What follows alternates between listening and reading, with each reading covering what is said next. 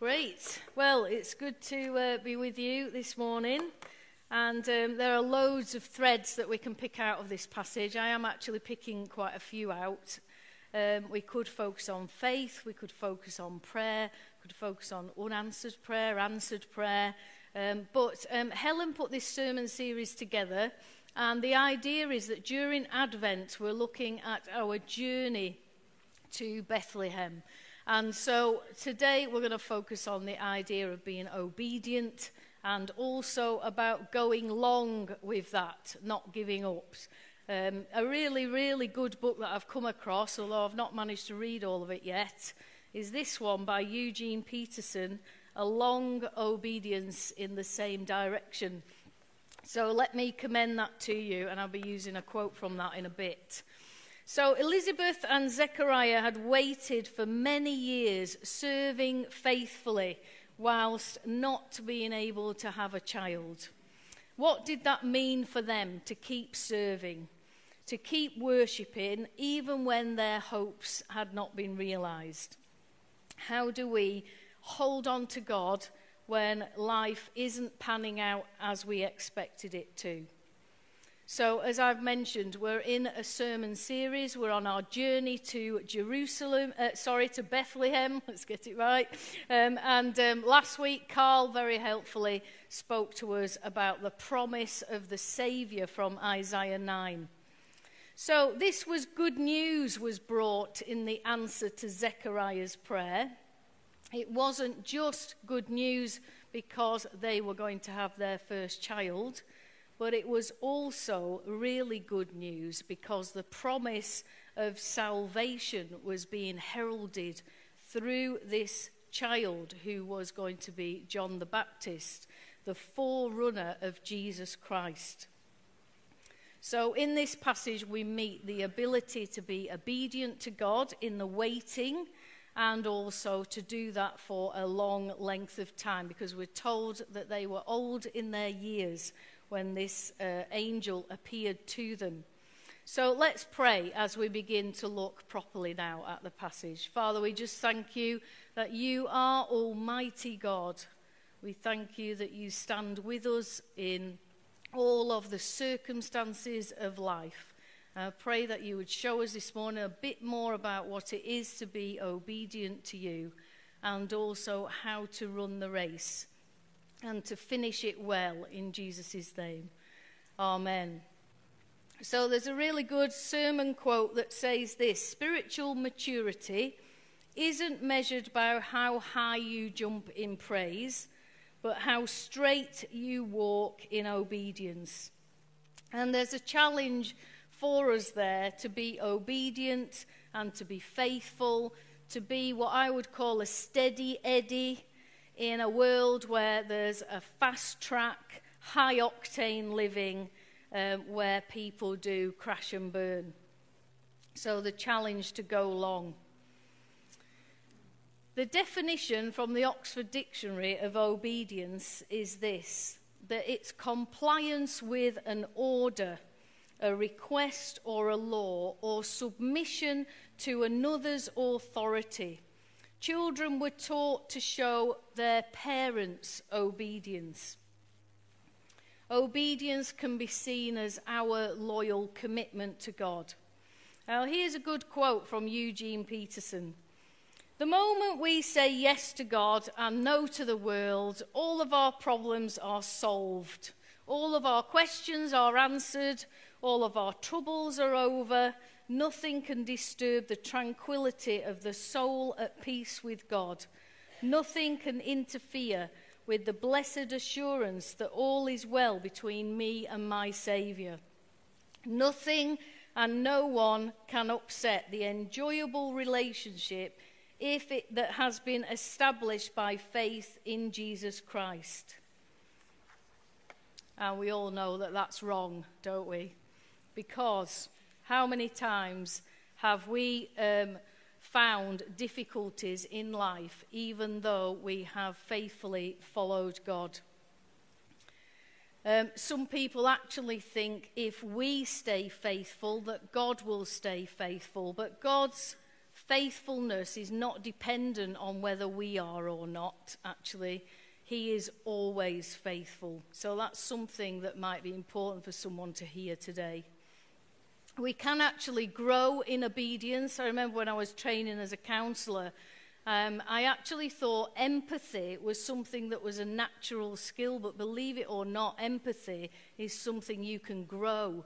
And the same with obedience, we can grow in our ability to say yes to God. And in Zechariah and Elizabeth's case, they had grown that ability to say yes to God. He kept going faithfully as an intercessor into the temple. But God had done his bit by giving him the grace to do that. And part of spiritual formation um, and spiritual growth and transformation is about God's work in us and his grace in us. I love the passage in Romans twelve, which may appear, hopefully. Um, Therefore, I urge you, brothers and sisters, in view of God's mercy, to offer your bodies as living sacrifice, holy and pleasing to God. This is your true and proper worship. Do not conform to the pattern of this world, but be transformed by the renewing of your mind. Then you will be able to test and approve what God's will is, his good, pleasing, and perfect will. Um, and I took some time out in twenty seventeen to train as a spiritual director. And those months of training were actually really, really valuable um, in, in kind of helping me to find different ways of engaging with God, but then also giving me the skills to help others. Sometimes we need help with that transformation. It's okay saying that God pours out on us grace upon grace upon grace, which he does. But we also sometimes need a bit of flesh on that. We need a person to walk alongside us. So um, Zechariah and Elizabeth, I'm sure they would have supported each other and have had other people supporting them. If we go back to our passage, um, what was going on here was a new era was coming. The angel had said, "Your prayer has been heard, and you shall name him John." And John was going to be the forerunner for salvation for the whole of the world. So quite a big era, wasn't it? And the giving of a name in those times was a symbol of authority. So the fact um, that um, he was being given the name um, was an expression of authority that was being handed to Zechariah to put onto his son. In, the, uh, in Genesis, when Adam and Eve were given the authority to name the animals, um, a similar um, situation was happening there. God gives authority to those who are faithful and obedient. In our passage in verse sixteen, it says, "He will bring back many of the people of Israel to the Lord their God, and he will go on before the Lord in the spirit and the power of Elijah." So God was going to anoint this child with the same power and the same spirit as the great prophet Elijah. Were Zechariah and Elizabeth ready for this new calling? Because they were surprised, weren't they, when this angel came? And sometimes God can place a calling upon our lives, and we may feel that we're not ready for it. We may find that we hit upon difficulties. I wonder what our response has been when God has picked us out for something. I've noticed also myself that um, that actually when you do move forward with God, there usually is some sort of hassle as well. I don't like to give the devil too much airtime, but it is a reality, I'm afraid. Um I think it's also really important to know what obedience is not. So as a therapist and being involved in safeguarding as well, it's as important to know what obedience is as, as to know what it isn't. So I don't believe that obedience is allowing people to do and say what they want to us. I don't believe that it's over-compliance either. Quite a lot of years ago, when I was in a previous church, there were some control issues there. And I was a young, insecure uh, young woman. And I actually uh, learnt very quickly that to fit into this controlling environment, that if I said yes to everything, people would like me. So that was coming out of my need to be liked and their need to be in control. But within that, you lose a sense of self. Um, and therapists call it the good girl or the good boy syndrome. Um, it's not being your true self. Um, it is okay to be able to be objective. So overcompliance or losing your self, sense of self is not obedience.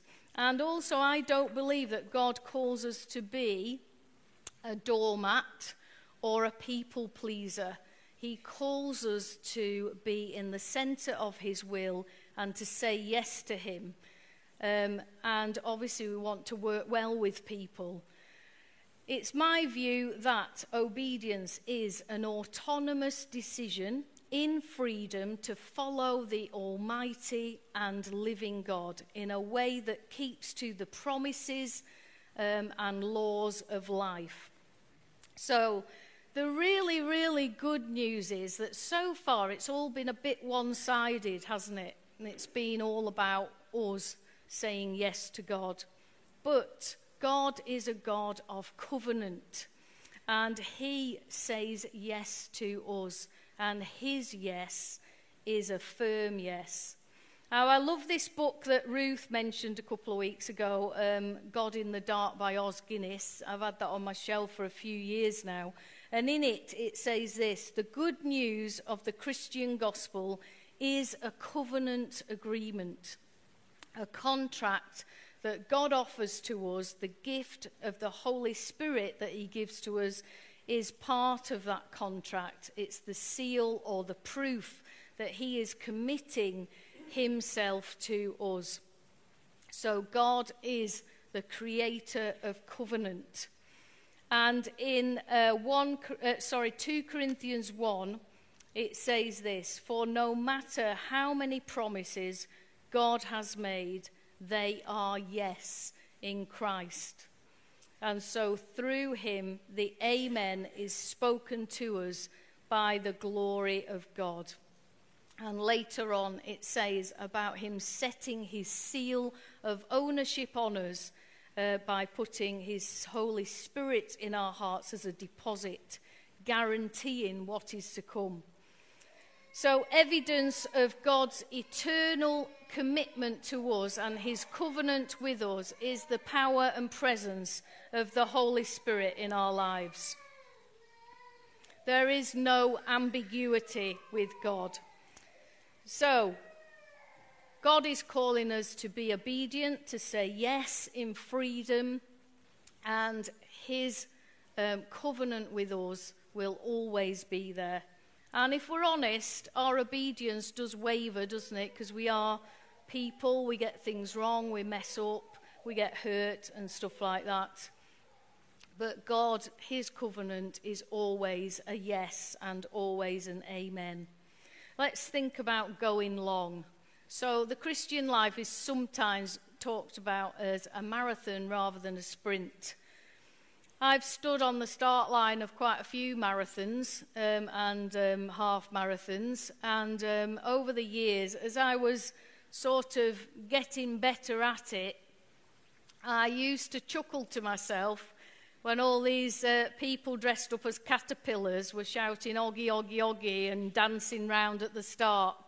And I was quietly thinking, at mile eighteen, you're going to need that energy. So Um, God wants us to pace ourselves. Um, so it's really important that we hold that in order to go long, that we, that we pace ourselves. Another thing I want to pick out of the passage is this, that a barren woman in those days um, was seen as somebody of reproach. People judged them. They thought that um, God's um, was... Um, his favour was not on them, that they'd done something wrong. It's really important that we hold back from judging people when they are going through difficult times. Um, another thing that I want to pick out of this passage is that Zechariah was a man of prayer. And one commentator um, gave me this fantastic picture of Zechariah um, burning the incense in the temple, and the incense is rising up. And that's like symbolic of the prayers of the people rising up to heaven. But he also said a practical aspect of that is the fact that there were a lot of animals around and the place stunk. So the incense was actually helping. Um, and one phrase that came out of that was that um, when life stinks, pray. So there's a picture of me stood on a muck heap. And in fact, um, God has actually spoken to me a number of times when I've been stood in the muck heap, um, and hopefully he'll continue to do so. So when life stinks, pray. We may feel sometimes forgotten by God or feel like giving up. I felt like giving up a number of times, um, but I'm still here by the grace of God. Um, Zechariah was faithfully praying and doing his priestly duties in the temple. David was out in the cold and the wet tending sheep. So these are other people in the Bible. Mary was an ordinary young woman, and yet God sent an angel to each one of them with a specific calling and purpose for them. And it, a, a thing that I feel to share with you, and it, and it was a word that I had actually on sun, uh, last Sunday. It's amazing how quick a week goes, isn't it? Is that um, if you feel that you're in the background and God isn't noticing you, then be encouraged, because he does notice you. He will pick you out. He will call you if there is a specific calling for you. Um, that happened um, a couple of, last week, as I say, I was just about to leave my house um, and I couldn't shut the door. Uh, my husband's away in Italy, and I was fiddling about with a mechanism, and I just felt the Holy Spirit say, um, I set before you an open door that no one can shut. And I felt that was a word for the people as I was going out to the seven p.m. service, so I did share it. So if you're, if you're praying about something, whether it's a calling, whether it's a job, whether it's um, a situation in life that you think might be shut down, that you might not have been noticed by God, um, hear it that God does notice you. Because in this passage, what happened was God, um, Zechariah was picked out by lots. There were plenty of priests around, but he was picked out. His name came up. So your name may come up. We all have different challenges in life, um, and we do need to be careful we're not judging people, as well as I've already mentioned. So one of, some of you may know or not know that I have never given birth to children, um, but God can use our time. Don't get fixated on something that isn't happening. I can stand here and say that I've nurtured literally thousands and thousands of young people um, in seventeen years of teaching in secondary schools, and in the last ten years running a therapy centre, building up people's um, mental health. So um, let God use you in the waiting. Um, go along with him and ask him what he wants you to do. Because if God isn't answering one prayer, he might be answering another. In the passage, it says that um, God, that Zechariah's prayers were heard. Well, I had that exact line emailed to me by a planning lady who had stood on the land that I was um, praying about, whether God was uh, wanting us to set a therapy centre up there. Um, and she stood on the land and she said, Angela, I just need to tell you that we've been told that nobody, no planning applications are going to go through in this area in the next ten years because of people breaking rules. As she said that, a rainbow appeared. And I said to her, I don't know if you believe in God, but I do. And look at that. And I believe that God is in this. And next thing I got, two days later, Angela, your prayers have been answered. We have been granted a planning appeal process. So that was the beginning of the appeal after we'd got a no.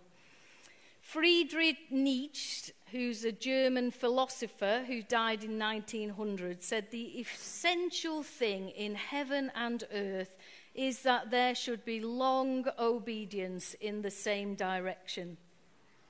Obedience is costly. People give things up to serve God, but there is no better place than being in the center of God's will and having that sense of peace. And we're in a, in a, um, a period of waiting now called Advent, as we're waiting for the coming of our Savior, Jesus Christ, once again, as we celebrate his birth.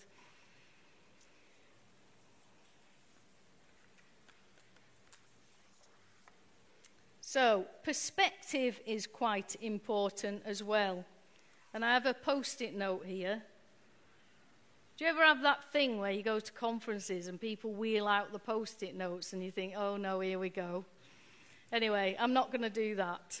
So, um, perspective is really important. If I hold these post-it notes there, then they're just a little tiny piece of paper. But if I put them there, I can't see very much of anything. Um, and if we allow the thing that we are worried and concerned about, or we think God's not answering, to really come so close and dominate us, we won't be able to see. So um, just bear that in mind if you are struggling with something. So in summary, you'll be pleased to know I'm summarizing now. Life is challenging. God notices us. He picked out Zechariah, he picked out David, he picked out Mary. He may be picking out you. There may be a door that you can't shut, um, because, uh, that no one can shut because he's opening it for you. Try and resist the temptation to judge if somebody's really going through a difficult time. It doesn't mean that they are ungodly. Pray when life stinks. Pray. Um, let the incense and the aroma go up to God. Partner with him in what he is doing. Be obedient in autonomous freedom before God, but don't be walked all over. And go long. Remember the marathon. Save your energy. So, um, a couple of things to finish with, really. Uh, God is a God of covenant as well, isn't he? Um, I like this little prayer, which you've probably heard before, but I'm going to mention it anyway. Dear God, so far today I've done all right. I haven't gossiped, I haven't lost my temper, I haven't been grumpy, nasty or selfish, and I'm really glad about that. But in a few minutes, God, I'm going to get out of bed. And then I'm probably going to need a lot of help. So we do need some help to go long. Another quote from C S Lewis is this: I didn't go to religion to make me happy. I always knew a bottle of port would do that. If you want religion to make you feel really comfortable, I certainly don't recommend Christianity.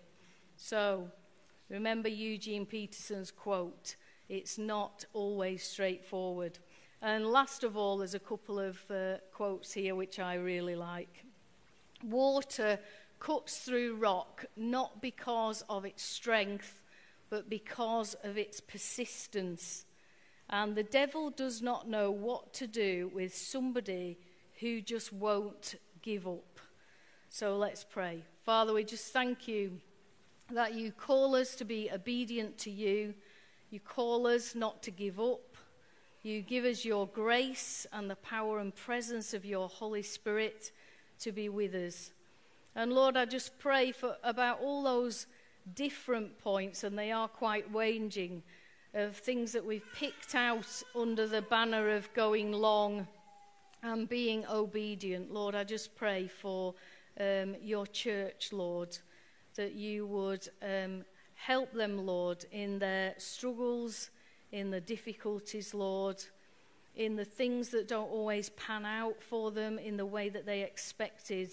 Lord, I pray that you would fill them with your Holy Spirit and strengthen them in Jesus' name. Amen.